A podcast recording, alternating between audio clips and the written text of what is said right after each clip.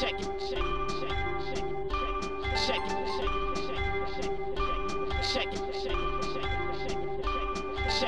Zapraszamy na 20 odcinek podcastu Codrive.pl, a w nim jak Mercedes przygotowuje się do przyszłorocznej rywalizacji, jak wiele pod względem technicznym wnosi do zespołu Lewis Hamilton. Czy Ferrari w końcu wychodzi z kryzysu? Mattia Binotto zapowiada, że zarówno końcówka, jak i przyszły sezon będą dobre dla Ferrari. Roman Grożan uważa, że jego pokolenie było niedocenione w Formule 1. Rozmawiamy także o Danielu Ricciardo, którego stawiamy w jednym szeregu z Lewisem Hamiltonem, Maxem Verstappenem i Charlesem Leclerciem. Jak wielki wpływ na zwycięstwo ma psychika kierowców? Na koniec przenosimy się do Bahrajnu, aby porozmawiać o nadchodzącym Grand Prix.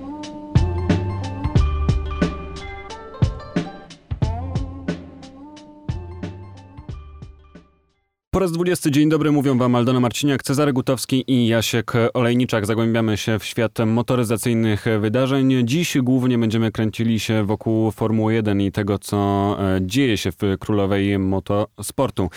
Mercedes cały czas wydaje się być głównym e, tematem. Trochę jest to już e, męczące, ale tak to jest, kiedy się zdobywa tytuły mistrzowskie rok za rokiem i zapowiada się, że w przyszłym roku sytuacja wcale nie będzie inna, bo dowiadujemy się, że Mercedes rozwiązuje wszystkie swoje problemy, które wynikają gdzieś po drodze z zapisów e, i sytuacji i już wiemy, że odzyskali trochę mocy względem przyszłego roku i będą mieli 1,25 koni mechanicznych więcej już na starcie sezonu, a przede wszystkim usprawnili także aerodynamikę. Faktycznie z analizy e, włoskiego autosportu e, wynika i tego, co przekazuje nam e, James Allison, wynika, że Mercedes już na tym etapie uporał się z tą stratą docisku, która jest planowana na przyszły rok, mniej więcej 10% wynikające z ograniczeń na przyszły rok wokół tylnego, no, wokół dyfuzora generalnie, więc z symulacji w tunelu aerodynamicznym i z symulacji komputerowych wynika, że Mercedes mimo tego, że ta prognozowana, ten prognozowany docisk ma być 10% y, mniejszy, to już na tym etapie jest w stanie zacząć y, sezon z takim samym poziomem docisku, jak y, w tym roku. No więc to jest, do tego do, oczywiście dochodzą prace nad, nad, nad silnikiem dalej. No i to jest taki kolejny punkt, który pokazuje, że pogoń za Mercedesem to jest niekończąca się historia, ponieważ gdy inne teamy goniące zrobią krok do przodu, to Mercedes jest w stanie zrobić czasami krok, a czasami dwa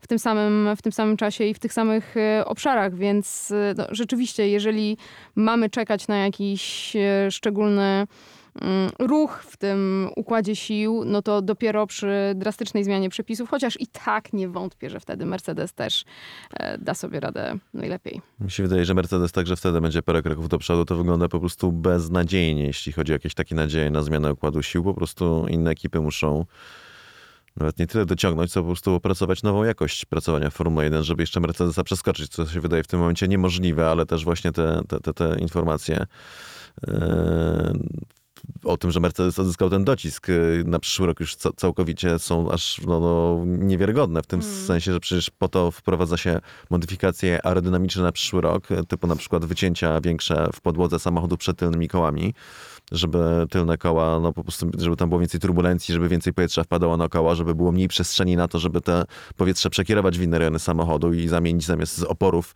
i, i turbulencji to, to, zamienić na jeszcze większy docisk, no to jeżeli Mercedes już na tym etapie e, zapanował nad tymi zmianami, no to przecież one były wymierzone w to właśnie, żeby ten docisk był mniejszy, hmm. e, bo istnieje w, tutaj ryzyko, czy, czy obawa, że po prostu opony Michelena, które były zaprojektowane na poprzedni rok i zostały na ten rok znowu... Michelena, panie, ale jesteś przepraszam najmocniej, tak. Jeszcze głową jestem w samolocie już, już w tym momencie. Wybaczcie, oczywiście opony Pirelli. Wybaczcie, e, przyjaciele z Włoch e, i z Francji. Ojej, skąd ten Michelin mi do głowy wskoczył?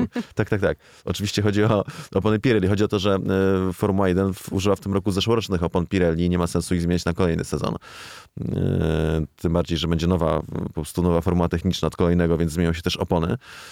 Więc de facto w 2021 roku Formuła 1 ma jeździć na oponach, które zostały zaprojektowane z myślą o obciążeniach na sezon 2019, a przecież te obciążenia ciągle rosną, bo ciągle rosną prędkości, ciągle rośnie docisk aerodynamiczny. Stąd te zmiany właśnie w e, aerodynamice, żeby ten docisk spadł, żeby te opony dostawały mniej w kość.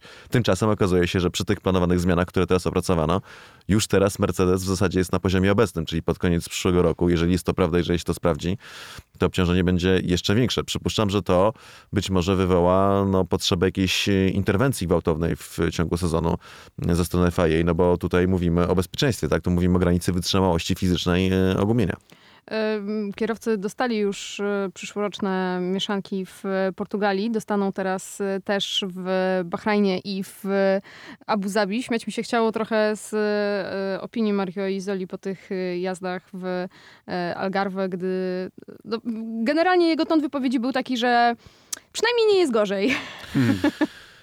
A to ciekawe, bo jak testowano prototypowe opony na sezon 2020, to yy, w zasadzie to, było dość interesujące, że wszyscy kierowcy byli no po prostu no, taki fame spalm umysłowy, mm. tak, że byli po prostu a, a to poirytowani, a to po prostu już e, zrezygnowani, e, bo cały czas liczyli na to, że opony będą lepsze, tymczasem wychodzili z samochodów, mówili, że są jeszcze gorsze, wtedy Mario był taki niepocieszony i, i trochę wręcz no, obrażony. Obrażony, bo, tak, tak, tak, bo mówił, że nie dali szansy, że to były za krótkie testy, że przecież to nie do tych samochodów i tak dalej, ale wydaje mi się, że takie pierwsze przeczucie kierowcy co do opon, jak wsiada do samochodu i, i znaje jak zły szelong z naciskiem na mhm. zły i przychodzą te nowe, kiedy on ma nadzieję, że w końcu pewne problemy zostaną rozwiązane, no to jak wysiada każdy jeden kierowca z samochodu, nawet jak one nie są do tego bolidu, jak to jest krótka sesja, ale wysiada i mówi, że one się do niczego nie nadają, to raczej te opony się po prostu do niczego nie nadają.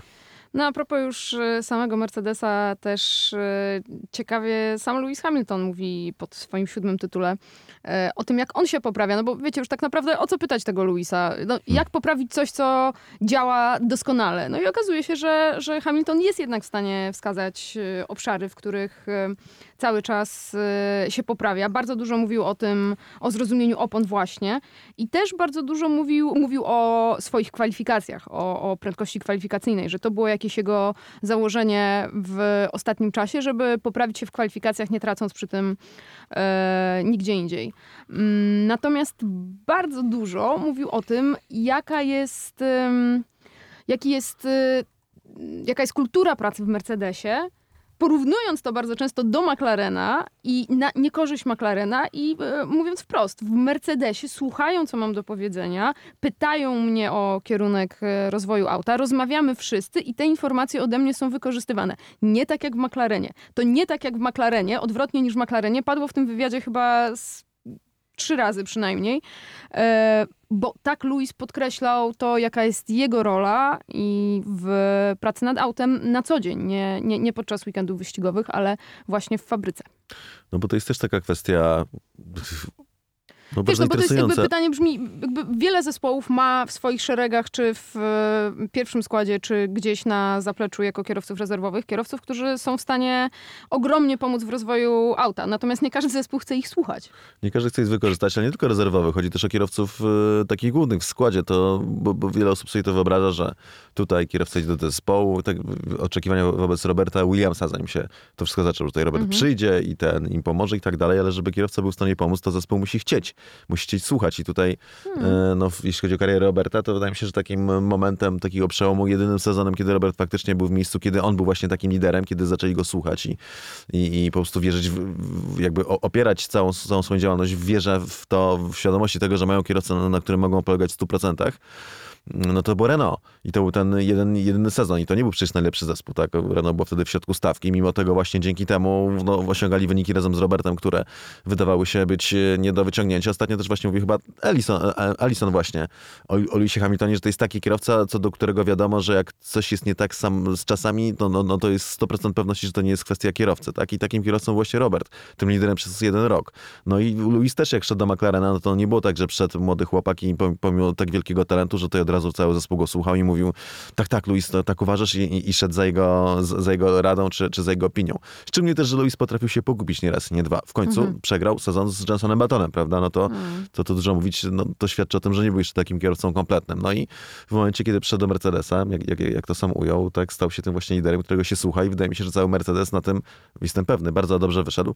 Chociaż się zastanawiam, czy to nie jest tutaj te, teraz ten moment, kiedy Luis znowu mówi, że on tutaj jest, prawda, y, ten, że, że to on stoi za tą potęgą y, Mercedesa. Natomiast no, jeżeli Luis mówi o tym, że na przykład to dotyczy opon, użycia opon mm. i tego, jak daleko zaszli, jeśli chodzi o te kwestie, tak, czy o kwestie skręcania samochodu.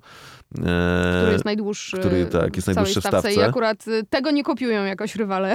Tak, tego nie kopiują, a tu chodzi właśnie o jego taką manewrowość w wolnych zakrętach, no to mm. tutaj oczywiście no trzeba oddać e, tak cesarzowi co cesarskie. No i Lewis Hamilton, jeśli chodzi o kwestię zachowania opon na dystansie, jest no, prawdopodobnie najlepszym kierowcą Formuły 1.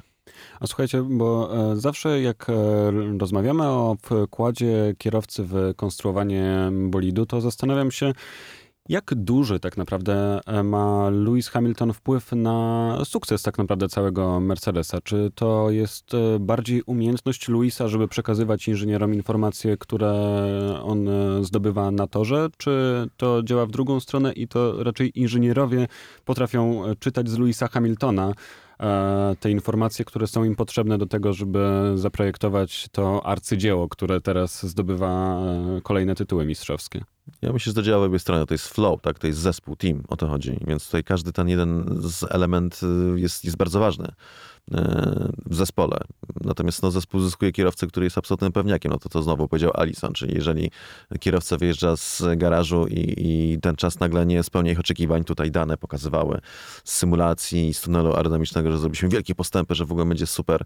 E, tymczasem kierowca zjeżdża i nie pokazuje tego stoper, a kierowca nie jest zadowolony, no to niewielu jest takich kierowców, wtedy, do których można mieć pewność e, na 100%, że jeżeli coś jest nie tak, no to faktycznie to nie jest tak, że kierowca z czymś sobie nie radzi, ale się wstydzi powiedzieć albo po prostu tego nie zauważa, a inżynierowie zrobili świetną robotę, a jednak tendencja jest taka, że to inżynierowie uważają się za najmądrzejszych i kierowca jest tam od tego, żeby to prowadzić, a nie od tego, żeby ich pouczać, no to w tym momencie w Luisie mają takiego pewnego lidera, co do którego po pierwsze wiedzą, że faktycznie on jest tym elementem niezawodnym, e, no a po drugie, który ma taki autorytet, że akurat no, tego autorytetu żaden inżynier jednostkowo nie, nie przykryje, tak? Nie może przyjść i powiedzieć, co to za głupotę opowiadasz, ja tu skonstruowałem rewelacyjną hmm. krawędź przedniego skrzydła, a ty mi tutaj głupotę opowiadasz. No czegoś takiego z Luisem się nie zrobi. Natomiast w innych zespołach, y, może mówię to trochę przerysowanie, a może nie zawsze, może czasami też to tak zadziała, no to, to jest reguła, tak? To nie jest po prostu taki element y, tarcia w pewnym sensie, tak? Hmm. Przecież mówi się, przyjmuje się, że Formuła 1 nie została zepsuta właśnie przez inżynierów. Oczywiście przez inżynierów, których popierały, popierali szefowie wielkich zespołów, głównie Mercedesa, ale też Ferrari i Red Bulla, ale de facto, że to inżynierowie podyktowali taką formułę techniczną, która, co tu dużo mówić pod wieloma względami, tę Formułę 1 po prostu podkopuje, tak? I, i moim zdaniem niszczy jej atrakcyjność. Mercedesowi już na przyszły rok e, chyba możemy w tej chwili wróżyć kolejny tytuł mistrzowski i raczej nie są to na, słowa na wyrost. Chociaż e, pozostałe zespoły e, wcale nie, nie mówią, że już się poddają, bo Mattia Binotto z włoskim poczuciem humoru mówi, że Ferrari robi postępy, że cały czas idą do przodu. Ostatnie wyścigi pokazują, że są w dobrej formie i ich to bardzo cieszy, bo przyszły rok również dzięki temu zapowiada się Dobrze. I co, to jest kolejne chyba takie, takie słowa, które e, bardziej mają być wizytówką do ogłoszeń e, reklamowych, czy też po prostu komunikatów prasowych, niż e, mają się jakoś adekwatnie do, do stanu faktycznego. Chociaż nie można Ferrari odjąć tego, że w ostatnich wyścigach na pewno się poprawili. Po, względem początku roku na pewno jest to pewien przeskok, ale czy na tyle, żeby w przyszłym roku albo w ogóle pod koniec tego sezonu jeszcze walczyć o podia? Piękne słowa, tak, tak bym to ujął, idąc, idąc za piosenką. Piękne słowa, ale jest to powiedzenie wyścigowe, które bardzo, bardzo lubię i które zasłyszałem śledząc karierę Roberta jeszcze jakby w kategoriach juniorskich. E, zdaje się, że od jego menedżera wczesnego, Daniela Morelliego. E, Let the drive and do the token. Tak? Niech, niech jazda wystarczy za gadanie. I wydaje mi się, że to jest jedyna odpowiedź. Dla ktokolwiek nie chce tutaj zagrozić Mercedesowi i pokazać, że jest nową siłą Formuły 1, to zamiast o tym gadać i to jeszcze awansem, to zaczekamy aż wjadą na tor, na pierwsze kwalifikacje, na pierwszy wyścig. Zresztą jeszcze kilka trzeba będzie, żeby to się utrwaliło i wtedy na torze się przekonamy e, faktycznie, kto tam ma szansę, a kto, a kto tylko pięknie mówi, a, a potem wychodzi jak zwykle. No ja niestety tutaj tak bardzo jak jestem raczej w życiu optymistą i dobrze staram się być nastawiony, to jednak e, jakoś na przyszły rok nie widzę nadziei. Być może to jest właśnie ten sygnał, że w końcu się ta formuła wyczerpie dominacji Mercedesa, tak? Bo wszystko ma swój koniec, jak to, jak to Hegel zdaje się e, wymyślił, że, ten, że jest ten duch dziejów, który jakby opuszcza pewne struktury i, i, zasiada w innych, dając tym strukturom jakby ten, y, tę moc tak, sprawczą i, i, i, możliwość rządzenia światem, czy, czy, czy w jakichś tam obszarach życia i, ten duch dziejów heglowskiej Mercedesa póki co nie chce opuścić, polubił go straszliwie. Może to jest kwestia, nie wiem, pochodzenia i tak dalej, może to jest faworyzm. Ja Binotto absolutnie nie wierzę, to znaczy wiem, wiem, dlaczego on tak musi powiedzieć i wiem, że dlaczego tak mówi i e, inaczej. Ja wierzę w tę poprawę, natomiast e, zobaczmy, na czym ma polegać poprawa Ferrari. Ferrari to jest w tej chwili szósty zespół klasyfikacji Mistrzostw Świata, więc e, poprawa dla Ferrari to nie jest w tym momencie walka z Mercedesem o Mistrzostwo Świata. Nie, to jest e, to, żeby spokojnie uciec Alfa Tauri, które jeszcze, jeszcze przed ostatnim wyścigiem e, było gdzieś tam na, na plecach włoskiej ekipy, więc e, tej bardziej utytułowanej włoskiej ekipy oczywiście. E, więc, więc to jest tak naprawdę mm, cel w tej chwili dla, dla Ferrari. To może się uda osiągnąć faktycznie.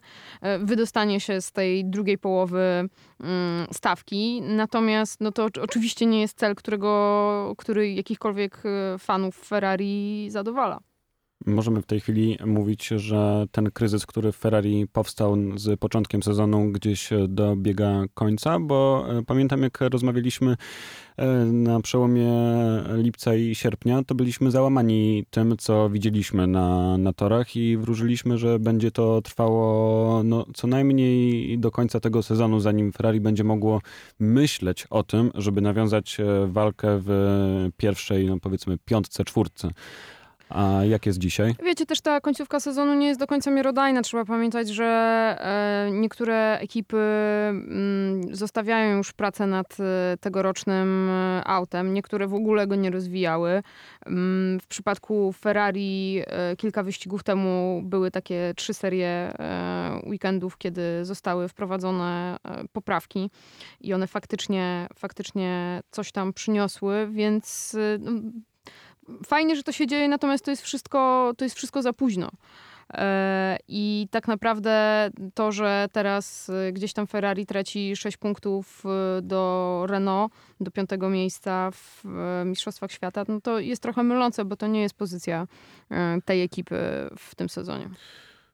Ja bym się zastanawiał nad tym z tego względu, że jednak w Ferrari jest ten element jeden zawodny, tak? I tym elementem, co dużo mi się jest Sebastian Vettel. Co prawda stanął w końcu na podium po ponadrocznej przerwie, w ostatnim wyścigu jest cichym bohaterem tego. Wszyscy się ucieszyli chyba, no bo głupio oglądać, tak? Mistrza świata czterokrotnego, który regularnie jest pokonywany przez kolegę z ekipy, natomiast ostatecznie Seb zdobył mało punktów, o wiele za mało w porównaniu z e, Leclerciem, więc wydaje mi się, że... 33 do 97. No to jest w zasadzie trzy razy więcej zdobył Charles Leclerc, mhm. czyli to jest zbyt duża dysproporcja, więc tutaj jest potencjał na stracone punkty Vettela. Oczywiście, gdyby Vettel zdobył więcej punktów, to pewnie Leclerc by zdobył trochę mniej z kolei, bo by sobie je trochę zabierali, więc myślę, że akurat jeśli chodzi o taki potencjał Ferrari, to jest ciut wyższy niż teraz to widzimy i mogłoby być bliżej. Z drugiej strony trzeba wziąć pod uwagę, że, że jakby największe zyski ostatnimi czasy to Ferrari zrobiło w Grand Prix Turcji, bo oni tam mieli kierowcę na trzecim miejscu i na czwartym miejscu. Najlepszy wynik Ferrari w tym sezonie, prawda? Zespołowy. A Turcja była wyścigiem bardzo wyjątkowym, odbywającym się w warunkach, w których normalnie się nie powinno jeździć, tak? do których Formuła 1 nie jest przygotowana. E, I wyścig był wyjątkowy, wyścig był też mokry, więc tutaj nic nie mówiąc Leclercowi czy, czy Vettelowi, prawda jest taka, że mm, no raczej te punkty zdobyte w Turcji były trochę na wyrost. Teraz będziemy mieli taką mocną końcówkę sezonu, na, na torach, które są bardzo gorące. Renault Ocon mówi, że to powinno pomóc Renault, na torach, które są o wiele bardziej przyczepne, na torach, które są o wiele bardziej klasyczne, może poza jednym środkowym, w sensie poza drugim Bahrainem, który będzie zupełnie e, wyjątkowy i to jest kolejna szansa na to, żeby zabłysnąć, chociaż nie wiem, czy silnikami Ferrari na tym ko- konkretnym torze to się uda, bo tam będą prędkości na prostych. Natomiast no, mi się wydaje, że Ferrari wcale nie jest aż tak mocna, jak pokazała to Turcja. Mam nadzieję, że się mylę, e, ale, ale mówię, to trzeba zweryfikować na torze takim klasycznym właśnie bardziej jak Bahrain czy jak Abu Zabi. To będą tory, które pokażą e, prawdziwe miejsce w szyku Ferrari w końcówce sezonu.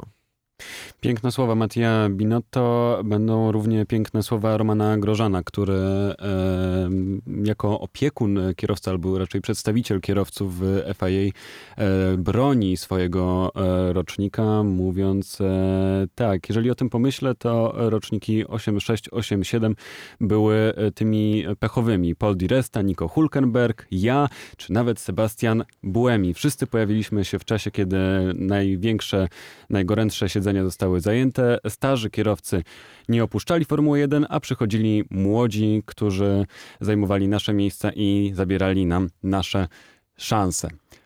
Nazwiska, Grożan, prawda? Roman Grożan uważa, że ta czwórka, Sebastian Buemi, Paul Di Resta, Nico Hulkenberg i on, to tak naprawdę jest dzisiejszy Charles Leclerc, Max Verstappen, Lewis Hamilton. A, bez, cienia, bez cienia wątpliwości nawet. Powiedziałbym, że dwóch Hamiltonów. Nie, no to jest oczywiście... Lubię Romana, jest dowcipny, prawda? Czasami te dowcipy są naprawdę takie mocno abstrakcyjne, jak na, jak na przykład ten żart, bo... bo znaczy nic nie mówiąc, bo jak wiecie, ja uważam, bardzo szanuję prędkość Grożona, uważam, że jest bardzo kierowcą szybkim, bez cienia wątpliwości. Natomiast co tu dużo mówić, Romeo jest kierowcą, który no on już staje się, po prostu to totalnie ignoruje, wypiera, tak? I, i być może jego najbliższe środowisko, że no, co drugi weekend wyścigowy ma jakąś przygodę, której jednak y, ci kierowcy, którzy zamiast niego byli wybierani, nie mieli tych przygód, prawda? No to To jaki jest ten oczywiste. żart? Czekam na ten żart. Y, No to ten właśnie, nie? Że A, tutaj, okej. y, że nasze po, po, pokolenie to zostało pokrzywdzone i pominięte, nie? Bo Mhm. najwyraźniej w Formule 1 po prostu jest jakiś, nie wiem, może ktoś, jakiś okultysta zaklął y, cyfry 8, Ten 6, duch 8, 7. Heglowski nie wszedł w te roczniki. Tak, tak, ten duch, duch Heglowski jakby pominął te roczniki i, i, i ten, i jakieś tam erynie się dostały i zaczęły cisnąć tych biednych ludzi. Natomiast no, y, Roman jaki jest, każdy widzi, tak? I tutaj naprawdę już pamiętam jeszcze nie tak dawno ludzie mieli czasami uwagi, że ja to się czepiam Romana, Grożona i tak dalej, ale już od pewnego momentu, szczególnie od seriala na, na, na Netflixie tak zwanego, y, to ten, to już coraz bardziej ucichły te głosy broniące, broniące honoru Romana. Y, Paul Di Resta, no kierowca bardzo solidny i szybki, zdolny, kierowca, który zdobył mistrzostwo DTM-u i wszedł do Formuły 1. Natomiast no Formuła 1, co to dużo mówić, owszem, pokazał się z solidnej strony, ale jednak no, no nie pokazał tego błysku. Nie dziwię się, że wybierano innych kierowców niż Paula Di Resta do Formuły 1. To jest oczywiste. Nico Hulkenberg, no to nie wiem, czy słyszeliście o tym, ile razy Nico Hulkenberg stał na podium Formuły 1. Chyba ale słyszeliście, suchar, prawda? ale suchar. tak, no wcale nie suchar. Zero, tak? 179 e, e, startów, e, zero podium. No i to nie jest zbieg okoliczności, to nie jest pech, to jest po prostu cała seria zmarnowanych przez niego szans. Przez kierowcę skądinąd też bardzo szybkiego, tak? Bardzo zdolnego, też kierowcę, który zawojował serię juniorskie. No i Sebastian Błemi, który no, też kierowca bardzo dobry. To właśnie, o, to jest taki lista kierowców niedokończonych, że tak to ujmę, żeby nie użyć słowa niedorobionych, bo to obraźliwe. Oni są przecież tam... Niekompletnych. Chłopaki, niekompletnych, dokładnie. O, o, o, o tak, tak, tak. To są chłopaki, wszystkie oczywiście zuchy i, i tak dalej. Przypuszczam, że nie jedna maryna by, by, czy Bogna by za nimi po, poleciała w proso. Natomiast e, co do zasady, jednak no, ja się nie dziwię, że zamiast tych zawodników wybierano innych, bo oni ewidentnie nie mieli tego czegoś. To nie jest żaden tutaj, nie wiem, zemsta czy, czy, czy pech. To jest po prostu konsekwencja tego, jakimi zawodnikami oni byli. Pamiętajmy jeszcze, że Sebastian Błemi to jest jeden z tych super talentów Bulla. tego wspaniałego programu e, talentów Red Bulla. Nie chcę teraz, żeby uderzać w Błamiego, bo to jest naprawdę świetny zawodnik, świetny kierowca wyścigowy, ale jeszcze raz kierowca po prostu niekompletny, jak wszyscy pozostali wymienieni z Romanem razem z nim samym. W jednej rzeczy Roman ma rację, że faktycznie w Formule 1 trzeba być we właściwym miejscu, we właściwym czasie i faktycznie często to się nie składa. Ta, te okienka mm, transferowe, ten moment, w którym możesz gdzieś awansować, gdzie gdzieś się zwalnia miejsce.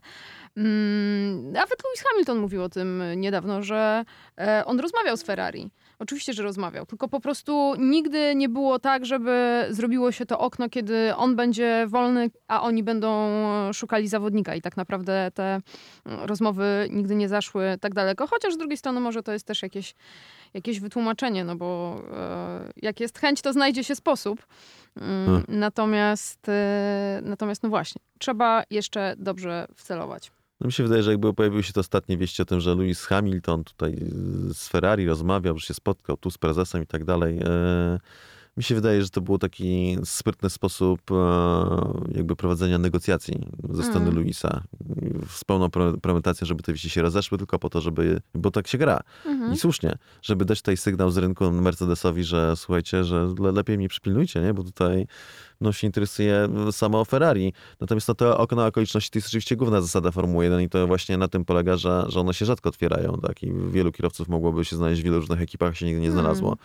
Mi najbardziej tutaj z, zawsze przychodzi na myśl historia Roberta, tak? który mógł się znaleźć, którego chciał i McLaren, którego chciał i Williams w tamtych czasach, kiedy był to bardzo dobry Williams, którego chciało i Ferrari. I Robert się prawie znalazł e, Ferrari, który mógł e, w pewnym momencie znaleźć się e, przypadkiem w Brown GP, który mógł się znaleźć w Red Bullu. Te wszystkie jakby połączenia, one tam funkcjonowały i były takie opcje. Natomiast no właśnie za nigdy nie było tego, tak nie spięły się te okienka, nie, nie, nie, nie otworzyły jedno na drugie, żeby, żeby ten transfer w tym kierunku był możliwy. Wiele, e, wielu kierowców, którzy, którzy wygrali Mistrzostwa Świata, było takimi mm, niekompletnymi kierowcami, którzy akurat trafili na dobry moment w, w tej historii Formuły 1. No daleko nie szukając, Sebastian Vettel. No właśnie, tutaj Niestety. nic nie mówiąc Sebowi, ale, ale no tak mówię, te cztery tytuły to moim zdaniem tak gdzieś minimum dwa za dużo. Uważam, że jeden z tych tytułów powinien przypaść Weberowi, gdyby Weber nie był kierowcą numer dwa, gdyby Vettel nie był faworyzowany w Red Bullu, prawdopodobnie z jednym mistrzostwo Mark Weber by zdobył, też jako kierowca nie do końca kompletny, ale jednak zasługujący na ten tytuł w takim samochodzie. Myślę, że Jenson Button mimo tego to jest świetny kierowca też, ale y, no nie, nie, uważam, że nie był najlepszym kierowcą e, swojego pokolenia, nie był najlepszym kierowcą w swoim czasie, ale z całą pewnością był wystarczająco dobry, bez cienia wątpliwości. No ale jednak Damon Hill to jest dla mnie taki najbardziej e, uderzający przykład. E, nic nie mówiąc, bo go bardzo lubię i szanuję i wspominam go z wielkim sentymentem, natomiast no, no koncertowo przegrawał tytuł z Schumacherem, startując w Williamsie, który wtedy był ciągle najlepszym zespołem, moim zdaniem, którego ciągle konstruowały, konstruował Adrian Newey, którego ciągle napędzał najlepszy silnik Formuły 1, silnik od Renault i można było sobie tak przejść przez listę i wybrać wybrać jeszcze e, paru mistrzów świata, którzy, tylko to jest takie, no, to w ten sposób w pewnym sensie nieeleganckie z tego względu, że jak ktoś zdobywa tytuł, to zdobywa tytuł i tyle. I tutaj nie ma co, no po prostu dało radę. Ale ja tutaj zawsze mam takie porównanie ze światami rajdów mimo wszystko. I, bo mam sobie takie przeświadczenie, że mm, rajdy e, od WRC, WRC od Formuły 1 różni się tym między innymi, że o ile jednak można wyciągnąć sobie listę Mistrzostw Świata Formuły 1 i podyskutować o tym, który kierowca tak naprawdę no, miał być może trochę więcej szczęścia, e, a, a mniej to się opierało na jego takim czystym skillu i talencie.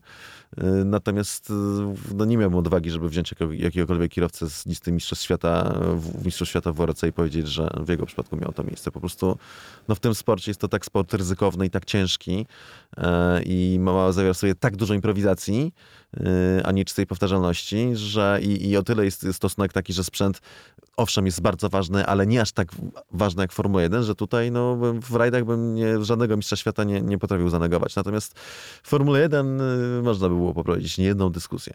Wiecie co, przypomniała mi się jedna rzecz a propos tego, bo e, pisząc ostatnio felieton do przeglądu sportowego, mm, sprawdzałam takie badania, które są wprawdzie badaniami trochę e, już starymi, bo się skończyły na 2014 roku, natomiast e, były to badania, mm, które miały pokazać statystycznie, tam był stworzony bardzo skomplikowany model statystyczny, który miał spróbować oddzielić e, efekt kierowcy od efektu zespołu. To znaczy, um, chodziło o to, żeby pokazać, ile w wyniku jest e, elementu zespołu, a ile w wyniku jest elementu kierowcy. I tam było brane pod uwagę najróżniejsze rzeczy. To znaczy, na przykład, jedna, jedna ze zmiennych polegała na tym, czy zespół jest e, nowy, czy doświadczony. Czyli jakby punkt wyjścia był taki, że, że nie wiem, Ferrari się raczej łatwiej upora ze swoimi problemami niż zespół, który dopiero jest w pierwszy, pierwszy rok e, w Formule 1.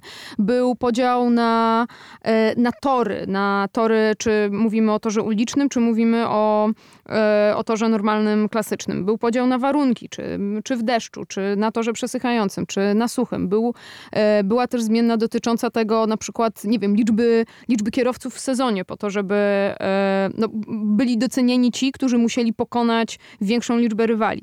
Ale też na przykład klasa rywala w drugim samochodzie samochodzie. To znaczy, czy jak się, jak się plasujesz względem drugiego kierowcy, czy to kierowca to mistrz świata, czy to kierowca debiutujący. I to też zmieniało twoją pozycję w tym generalnym, generalnym rankingu. I e, dlaczego mi się to przypomniało? Jak e, e, zaczęli, zacząłeś mówić o tym, które tytuły tak naprawdę mogły trafić w inne ręce, to z tej statystyki e, z ostatnich lat e, wynikało, że właśnie dwa tytuły Sebastiana Fetela trafiłyby do Fernando Alonso. Hmm.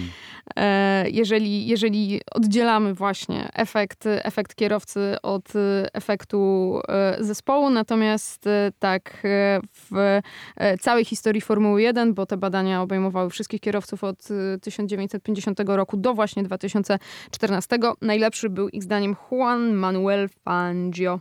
A jak znaleźć te badania? Może ktoś będzie chciał sobie poprzeglądać tabelki. To są, to są badania e, doktora Andrew Bella z Uniwersytetu w Sheffield, także tak można na to trafić. A jak potraktował sezon 2008? Sezon 2008 już y, służę, e, mój drogi, sezon 2008 Lewis Hamilton. Lewis Hamilton, czyli ten kierowca, no to nie, badania mu za dobrze nie wyszły w takim razie. Nie oglądał tego sezonu najbardziej. No szczerze, no wiesz, kto oglądał to się ten wie, bo to było widać jak na dłoni, że akurat Lewis Hamilton był kierowcą, który na to najmniej zasłużył z tych, którzy o to Ale wiecie, co na przykład, co na przykład mnie yy, yy, wzruszyło tam, yy, że bardzo różni się ocena Michaela Schumachera w zależności od tego, czy wiem, że to taka dygresja, ale szybko się, szybko się z tym ogarnę. W zależności od tego, czy traktujemy Michaela Schumachera jako jednego kierowcę, czy jako mhm. dwóch kierowców, tego przed emeryturą i po emeryturze.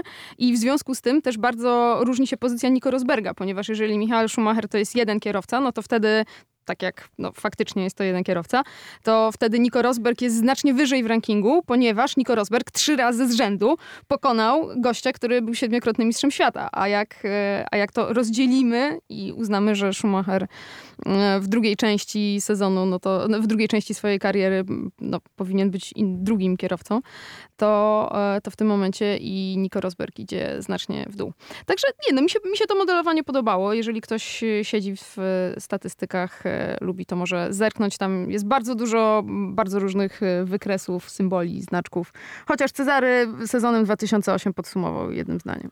No tak, ale powiem ci, że tak przed chwilą powiedziałem, nie znając tego badania, że, że Vettel ma o dwa tytuły za dużo. Mm-hmm. I, i tak. panu wyszło, że jednak, że Fernando powinien zdobyć, no to w tym momencie powiem, że Vettel ma o trzy, bo jeszcze jeden Weber powinien zdobyć mm-hmm. na tym etapie. I w tym momencie mm-hmm. Sebastian Vettel jako jednokrotny mistrz świata pasuje mi tutaj bardzo dobrze. I, Natomiast no, czterokrotny, no znowu nie chcę wyjść na wetelożerce, bo bardzo, bardzo go lubię i szanuję, no ale ewidentnie to nie jest tak, że coś, coś mu się nagle pogorszyło, czy nie wiem, czy nagle go zaczęli sabotować Ferrari, czy po prostu przyszedł Charles Leclerc i pokazał, no realnie, kawa na ławę pokazał tak naprawdę, jakim kierowcą Sebastian Vettel był zawsze. Tak, bo Vettel, jeżeli teraz już jest jakiś inny, to jest lepszy niż gorszy, tak? bo doświadczenie działa tylko na jego korzyść, więc więc no, ale tak to się kłada, prawda? Ta, I tyle. Jednak sport motorowy jest y, o wiele bardziej skomplikowany niż czyste wyniki, tak? Czy czyste liczby zwycięstw i tytułów. I od tego jesteśmy tutaj, żeby sobie na ten temat dyskutować i najlepiej na argumenty y, i po prostu o tym dywagować. Na tym polega, polega jego piętno. Najważniejsze jest piękno.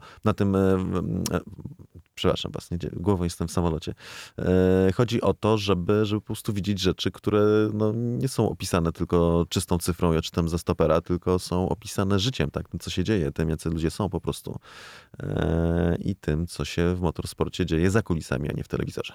Ale jak to się mówi, szczęście sprzyja lepszym, więc teoretycznie w tych e, każdych mistrzostwach gdzieś jednak e, każdy e, dołożył swoją cegiełkę do tego sukcesu i co by się nie działo, to w końcu wyjeździli te, te sukcesy. Jak dużo szczęścia by przy tym wszystkim nie mieli. Ale skoro rozmawiamy tak o kierowcach i trochę pozwalamy sobie ich oceniać, to Alan Parmen wymienił czterech kierowców, których uważa w tej chwili za absolutną topkę. Trzy pierwsze nazwiska nikogo nie zdziwią, bo jest to Hamilton, Verstappen i Leclerc.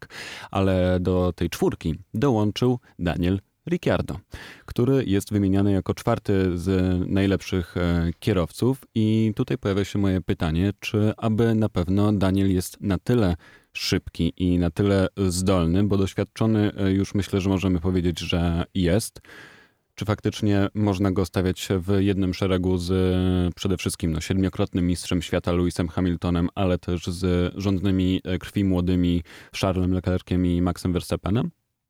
Bez cienia wątpliwości. Znaczy, gdybyś mnie kiedyś spytał, jaka, e, jacy moim zdaniem są najlepsi kierowcy Formuły 1 obecnie, wymieniłbym dokładnie tę samą czwórkę. E, wymieniając Ricardo prawdopodobnie na ostatniej pozycji, e, ale ciągle w tej czwórce. I no, no Ricardo jeździł z Verstappena w jednym zespole. Fakt jest taki, że Verstappen był oczywiście trochę młodszy, niedoświadczony, ale już i tak był w zasadzie bardzo, bardzo blisko swojego no, takiego optymalnego poziomu, jaki można mieć, bo to jest tylko kwestia doświadczenia. Jeśli chodzi o prędkość czy panowanie nad samochodem, no to Verstappen w zasadzie niewiele się nauczył w Formule 1, bo już wchodząc był, miał to fenomenalnie opanowane i Ricardo był dla niego rywalem takim na równi z równym. Być może minimalnie ustępującym, nie wiem, pod względem jakiejś takiej ostatecznej prędkości, e, ale jeśli chodzi o racecraft, tak, o ogarnianie się na torze, no raczej wręcz wyżej od, od Maxa Verstappena. Tak więc tutaj dla mnie to jest właśnie to tak samo dla mnie. To jest ta czwórka e, kierowców Formuły 1, którzy są obecnie najlepsi, którzy są z tej jakby creme de la creme, śmietanka. Myślę, że jeśli chodzi o Ricardo, to tutaj e, ta jego obecność może być kwestionowana w tej czwórce z jednego powodu. Z powodu sezonu 2018, kiedy bardzo wyraźnie ostatecznie przegrał z Maxem Verstappenem i to był taki dziwny sezon dla Ricardo, bo wiecie, on wygrał e, w Monako i od tamtej pory nie stanął nawet na podium, więc to było tak, dobra, wygrałem w Monako ten jeden wyścig ukochany, klasyczny, legendarny i teraz już niech się dzieje co chce.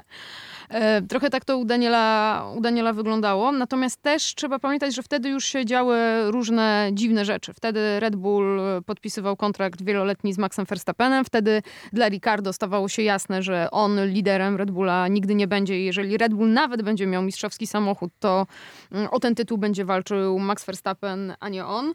E, więc tam kilka takich e, czynników czysto psychologicznych złożyło się na to, że, że to nie był dobry sezon dla Ricardo. Też dość szybko okazało się, że, że on odejdzie.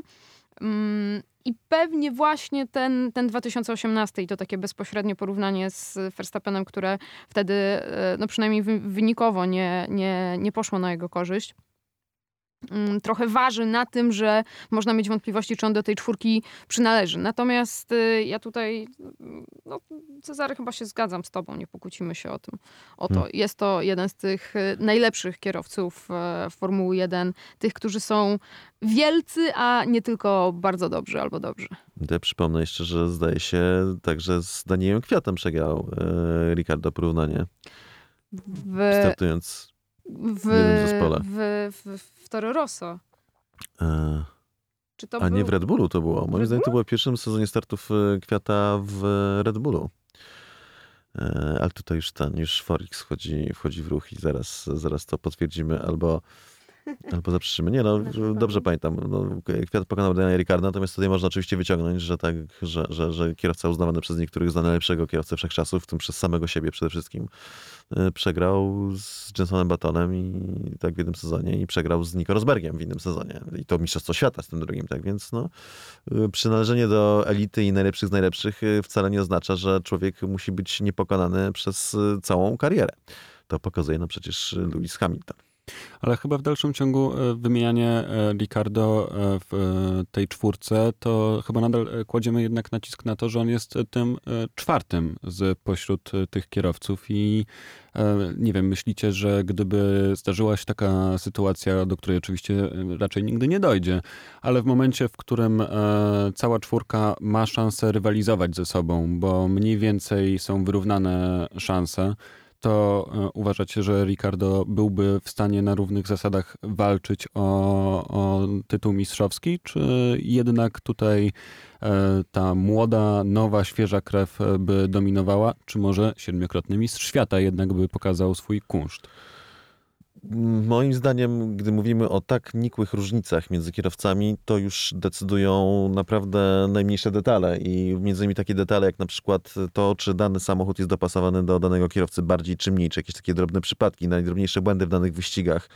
E, no czy właśnie ten, ten feeling auta, więc mi się wydaje akurat, że, że przy tak niskich e, różnicach, prawdopodobnie gdyby to był, nie wiem, dany kontra Max Verstappen, to postawiłbym na Maxa, e, że Max zdobędzie to mistrzostwo, ale marginesy byłyby tak małe, że żeby się nie dało tutaj e, no tego, no po prostu to jest możliwe, tak? To jest tak już drobna różnica między nimi, że, że, że Daniel może się z nimi mierzyć niemal jak równy z równym, natomiast rozumiem też to jakby mm, tę rezerwę z twojej strony, tak? Że faktycznie jeżeli mielibyśmy z tego grona wykluczyć jednego z kierowców, tak? I mm. zrobić z tego trójkę, to przypuszczam, że większość ludzi na pierwszy ogień by podała właśnie właśnie Ricardo, poza fanami Daniela Ricardo, hmm których jest e, masa i chyba w większości jednak e, skradł wszystkich serca swoim e, charakterem i poczuciem humoru, bo to jest coś, czego nie ma żaden inny kierowca w tej chwili w stawce, ale zostańmy przy, przy Danielu, bo dużo ciekawego ma nam do powiedzenia, jeżeli chodzi o perspektywę kierowcy i tego, jak ważna jest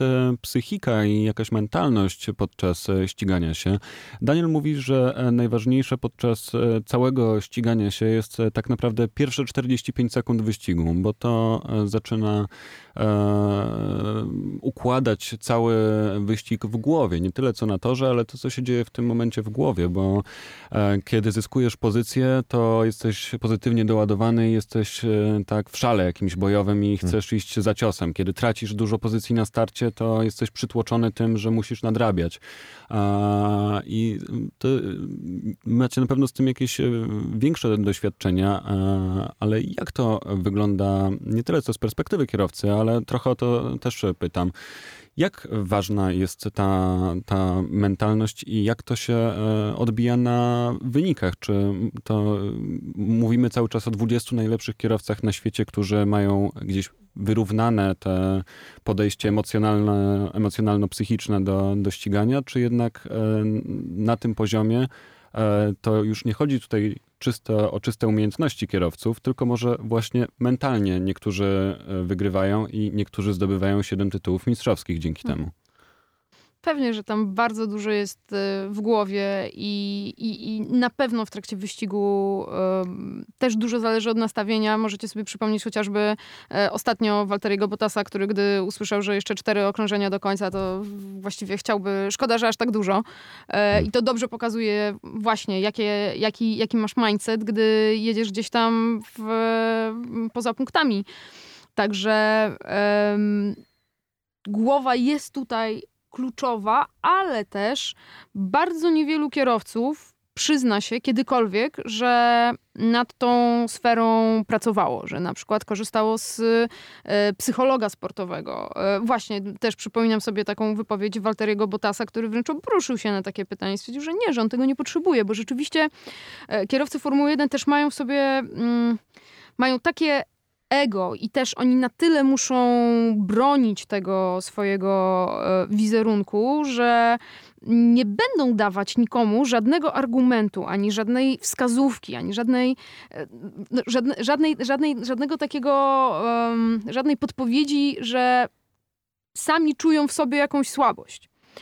E, I o ile w innych sportach taka praca mentalna jest na porządku dziennym i wszyscy rozumieją, że to nie jest kwestia słabości, tylko właśnie podbijania swoich mocnych stron, o tyle wyścigi, tam gdzie masz bardzo dużo tej mm, akcji koło w koło, tam gdzie bardzo dużo zależy od tego, jak jesteś postrzegany. Zobaczcie, jaką opinię wyrobił e, sobie Max Verstappen e, swoimi zachowaniami na torze A, ale B tym, jak potem do tego podchodzi. On nigdy za nic nie przeprosił, on nigdy niczego nie żałuje, on może wyprzedzać sobie, nie wiem, Rajkonena poza torem i uważa, że to jest w porządku, on będzie szedł w zaparte. I to spowodowało w pewnym momencie, że wszyscy inni kierowcy, e, pamiętam taką konferencję, na której, e, na której, na której byliśmy, na której Luis zostało to zapytany i się, i się zaczął śmiać, i, ale przyznał, że, że tak, że on przy Verstappenie to jeździ inaczej. I ostatecznie Verstappen tym osiągnął swój cel. I to jest na przykład coś, e, miałam parę, parę dyskusji na ten temat e, w kontekście Charlesa Leclerca i tego, jak e, sam bardzo się no, krytycznie wyraził o sobie, mówił, że jest idiotą, idiotą, idiotą. Mm, po po wyścigu w Turcji i moim zdaniem to jest błąd. On może sobie być samokrytyczny ile chce, sam do siebie, do środka, natomiast pokazać to na zewnątrz to jest już zupełnie inna, inna para kaloszy w tym środowisku, w którym właśnie każdy walczy o pozycję i e, pozycję nie tylko na torze, ale też to, jak jest postrzegany. Po prostu e, no, czasami to jest taka walka, walka dużych chłopców i tutaj właśnie ta głowa ma bardzo duże znaczenie. No i się z tą nie zgodzę, jeśli chodzi o Leclerca. Znaczy rozumiem, co masz na myśli, ale myślę, że w jego przypadku to działa trochę inaczej. Czyli Leclerc po prostu on się tak napędza, nie? On po prostu sam siebie samobiczuje, bo jest na sam siebie najbardziej wkurzony i swoim sam y, najsurowszym sędzią, tak trochę jak Robert, tylko że Robert akurat siebie nigdy tak nie nazywał, bo też nigdy nie miał za bardzo y, takich sytuacji. Ale widzisz, moment, niech, niech on sobie to robi sam w środku, dla siebie. Natomiast moment, w którym to jest wypuszczone na zewnątrz i efekt jest taki, że włącza się szef i mu mówi basta, basta, to wyglądasz głupio. Rozumiesz, Nie, nie, robisz siebie, zdaniem- robisz ja siebie uważam, że publicznie nie. głupka. Uważam, że to było, wcale nie było robić się głupka, tylko to właśnie super, nie? To mi się strasznie podobało, bo to zespół go się starał uspokoić, bo wie, że lepiej, żeby kierowca myślał sobie e, dobrze i ostatecznie co, zajął, przejechał świetny wyścig, co dużo mówić, zajął czwarte miejsce, naprawdę przejechał bardzo dobry wyścig, pomimo tego, że stracił to podium. I to mu powiedział tylko inżynier, a on po prostu sobie nie dopuszcza do tego, żeby mu, mu po takim wyścigu, bo on wie, że może więcej, on wie, że jest jeszcze lepszy. Ale słuchaj, my nie... I on tego nie akceptuje. I, i, i, i, a to, że to wyszło tak spontanicznie i wyszło na Ach. zewnątrz, to tylko dodaje uroku Formuły 1 i to nie świadczy jego słabości wcale. To nie o takie rzeczy chodzi moim zdaniem. Nie chodzi o taką energię y, właśnie takiej wściekłości i rozczarowania z samego siebie. Chodzi o, o taką niepewność, która wiesz, która cię zżera od środka i która sprawia, że zamienisz się w chłopca i, i w dziecko. Y, Nie o wściekłość, tylko strach o to, że nie jesteś wystarczająco dobra. I o, to, o, o tym mówił ostatnio też e, Lando Norris, także w zeszłym roku on e, miał taką odważną twarz, e, zakładał sobie taką maskę, a tak naprawdę w środku był cały pełen roztrzęsiony i pełen wątpliwości co do tego, czy jest wystarczająco dobry. My point exactly. Nie Ale pokazujesz tego podejście. na zewnątrz. Tego, co czujesz w środku, choćbyś był najbardziej zawiedziony i najbardziej niepewny, nie pokazujesz tego na Nie, zewnątrz. nie, to chodzi o, o niepokazywanie, Ale chodzi o podejście wewnętrzne. przede wszystkim, że, że nie jest takim chłopcem do bicia, tylko wykazał przecież w praktyce, że nie da sobie w kaszę dmuchać i chociażby jak wywiózł Hamiltona na Mozie, czy w Monako, jak był już obrażony na Vettela i Ferrari i powiedział, że nie będzie stał w tym szeregu, do którego go ustawiają. Ale z kolei wcześniej, jak e, pojechał, gdzie to było, w Austrii z nim Max Verstappen, Leclerc powiedział potem, że no dobra, skoro takie są zasady, no to, Tak no będziemy to, no grać. to tak będziemy grać. Natomiast e, wcześniej zapłacił swoją cenę. Na. Różnica między podejściem Norrisa a, mm, a podejściem Leclerca, tak, to to, że Norris miał w sobie strach i nie chciał tego pokazywać. Miał obawy, miał niepewność, po prostu wątpił siebie. I ono wynikało po prostu z takiego z obawy. E, A Leclerc wie, że jest lepszy, wie, że potrafi lepiej i był na siebie wściekły, że tego nie pokazał. To są dwa różne podejścia i to nie jest pokazanie słabości. Wręcz przeciwnie. To jest pokazanie, że ten facet nie ustąpi, że on będzie się zawsze poprawiał, że on po prostu nie odpuści, że jest swoim naj, sam naj, swoim największym krytykiem, tak samo jak na przykład Robert był swoim zawsze największym e, krytykiem.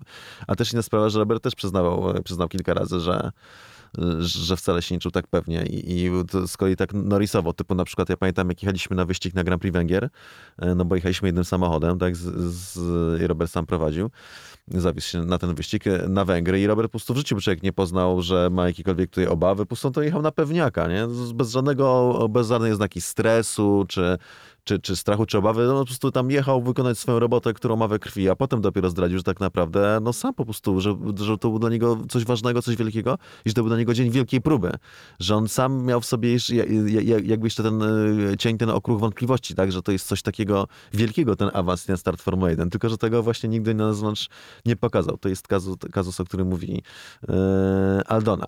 Ale to mówię, to wynika, to, Leclerc e, kontra Norris, czy właśnie Robert w tej sytuacji, to są dwie różne rzeczy i uważam, że Leclerc, Leclerc akurat nie zrobił nic złego, nie pokazał żadnej słabości. Nikt nie będzie tutaj sobie myślał, bo nikt go nie zlekceważy dlatego, że powiedział, że jest głupi, bo nie wybaczył tego drugiego miejsca. Wręcz przeciwnie, raczej będzie miał do tego szacunek. Natomiast jeszcze, żeby pociągnąć, bo nam się bardzo fajnie temat rozwinął, jeśli chodzi o kwestię mental coachów e, i kierowców, to mi się zawsze przypomina, jeden kierowca, tylko że z rajdów. Nie wiem, czy, czy, czy kojarzysz e, Jari Mati Latwala? Jari Matilatwala. Czyli Nawet nie Fin. wiem, co chcesz powiedzieć, ale wiem. Fin, czyli się mówi, że Finowie są właśnie Mhm. tacy gruboskórni, że Finów to nic nie rusza i tak dalej, tacy pewnie siebie i w ogóle urodzenie kierowcy, a już szczególnie do rajdów. E, A Jari Matilatwala, taki bardzo ekspresyjny, wrażliwy, otwarty, ciepły człowiek, taki fenomenalnie opowiada, świetny storyteller e, i taki trochę jowialny i, i, radosny, a, a, a, i najbardziej doświadczony kierowca w WRC w ogóle, e, który no, miał ogromny potencjał, wygrywał rajdy nie jeden, nie dwa, a który nigdy nie zdobył Mistrzostwa Świata i nigdy tak naprawdę no, to mistrzostwo tak na serio nie powalczył, tak? To, no, no szczerze, tak? Czy Jari Ma, Ma, Ma, Mati Latwala Mm. był tak naprawdę kiedyś takim człowiekiem, o którym by można było powiedzieć, że tutaj Nie, no, no, nie, no był takim Walterim Bottasem przy Ożierze. No i on, o, o mniej więcej, do, do, dobre porównanie. I on e, w pewnym momencie pracował i się przyznawał, bo, bo ten mental coach z nim jeździł z mental coachem. I tutaj niby Mhm. było, była poprawa, niby szło lepiej i ostatecznie się skończyło na tym samym. Super zdolny, super doświadczony, super szybki kierowca, który po prostu w kluczowych momentach, w niejednym, a wielu rajdach e, no kończył, kończył poza trasą. Ale ciekawe jest jeszcze w kontekście Leclerca i Norrisa to, że to e, nowe pokolenie mam wrażenie, że z trochę innym e, podejściem do tego e, mentalnego właśnie, mentalnych spraw podchodzi, bo Leclerc otwarcie od początku tak naprawdę mówi o swoich emocjach, krytykuje siebie publicznie, co też uważam, że jest jego zaletą, bo tym bardzo dużo pokory pokazuje, która gdzieś przynajmniej w, od strony społeczności, która ogląda Formułę 1, e, zaskarbia sobie widzów i na pewno oni to doceniają, zwłaszcza kiedy krytykuje siebie w momencie, w którym e, dojeżdża czwarty po tak trudnym wyścigu, gdzie każdy mu bije brawo i jest rozżalony, że mu się nie udało, a nie go krytykuje za to, że się nie udało. Ale wróciłbym do Lando Norrisa, który, którego wywołałeś e, Cezary, bo e, to jest bardzo ciekawa historia, moim zdaniem, dzieciaka, który faktycznie e, zrobił mega show w pierwszym swoim sezonie. Pokazał się od bardzo dobrej strony, e, rozkochał w sobie wszystkich e, fanów. Wszyscy myślę, że już o tym też rozmawialiśmy w naszym podcaście. Nie możemy się doczekać przyszłego e, sezonu, w którym Ricciardo i Norris będą w jednym e, zespole, bo będzie to prawdziwy zespół memlordów po prostu. E, A sam Norris e, mówi wręcz o tym, że przechodził w zeszłym roku niemalże depresję, że przechodził przez wielki strach. Sam Lando dosłownie mówi w ten sposób. Czy kiedykolwiek zmagałeś się z jakimiś problemami w swojej głowie, ale ukrywałeś to przed światem, nakładając na twarz maskę odważnego? Ja wiem, że to robiłem.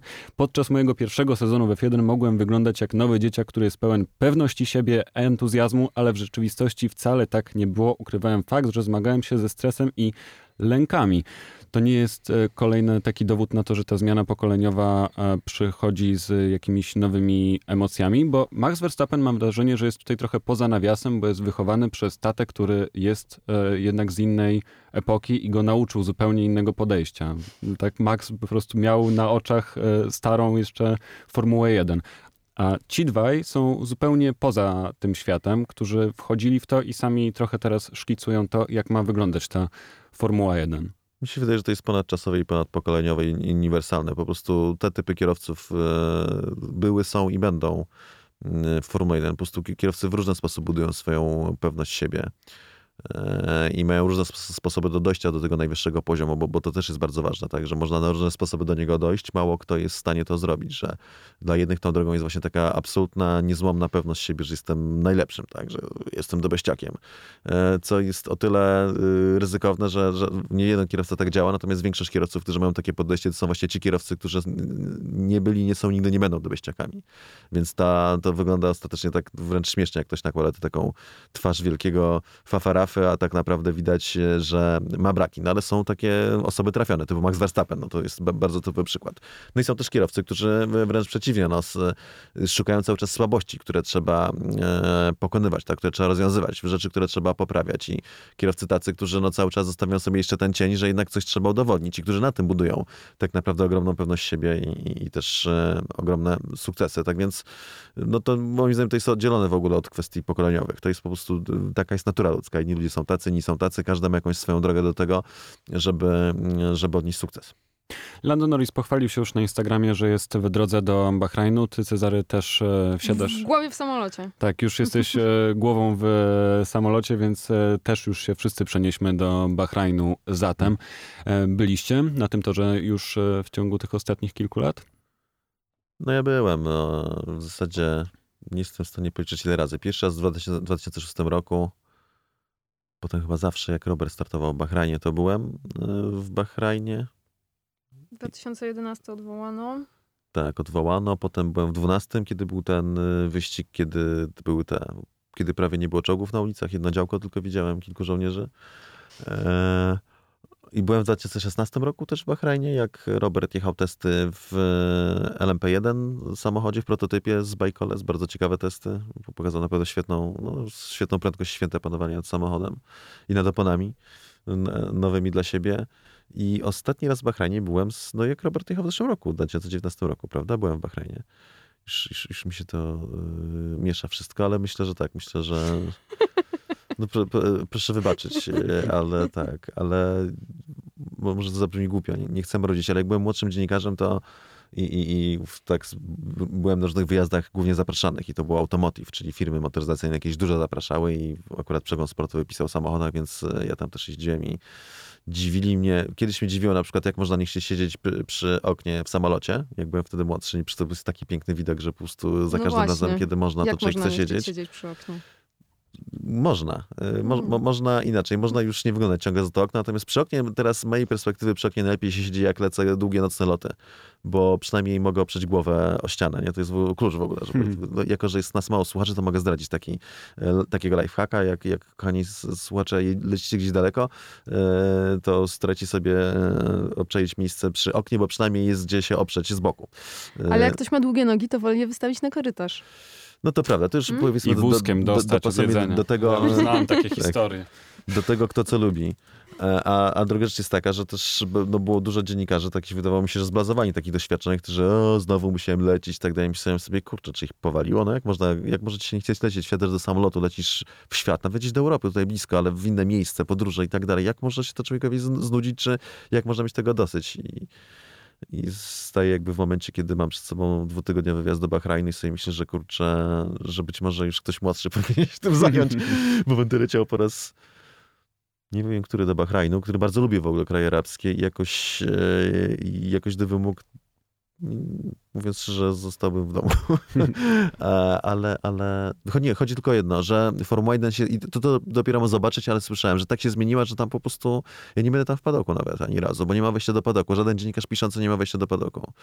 Więc ja teraz jadę i się zastanawiam, czy ja zobaczę na własne oczy bolid Formuły 1, który jeździ po torze. Myślę, że zobaczę, bo znam trochę ten tor dobrze, więc wiem, gdzie podejść, żeby, żeby wypatrzeć, ale nie wiem, gdzie będą strefy, e, strefy wyznaczone. Więc w tym momencie, kiedy, kiedy, kiedy jedziesz już tak trochę w, te, w to nieznane i wiesz, że, że to będzie jakby świat ograniczeń, barier i, i, i baniek, no to, no to już sobie człowiek tak myśli, że ten, że jeszcze Boże, ile trzeba było się, ile trzeba zrobić zdjęć, rzeczy, rzeczy, formalności w ogóle, że musiało, że mógł wylecieć tego Bahrajnu, a jeszcze się okazało, że paszport mi się kończy niedługo, więc muszę wyrobić nowy paszport ekspresowo, więc po prostu yy, wyrabiać wizę, a już deadline na wysłanie wizy wcześniej minął, a tutaj mam nowy numer paszportu i tak dalej, i tak dalej. Mam cały plik papierów, które muszę wypełnić, żeby móc wylecieć z Polski i polecieć do Bahrajnu.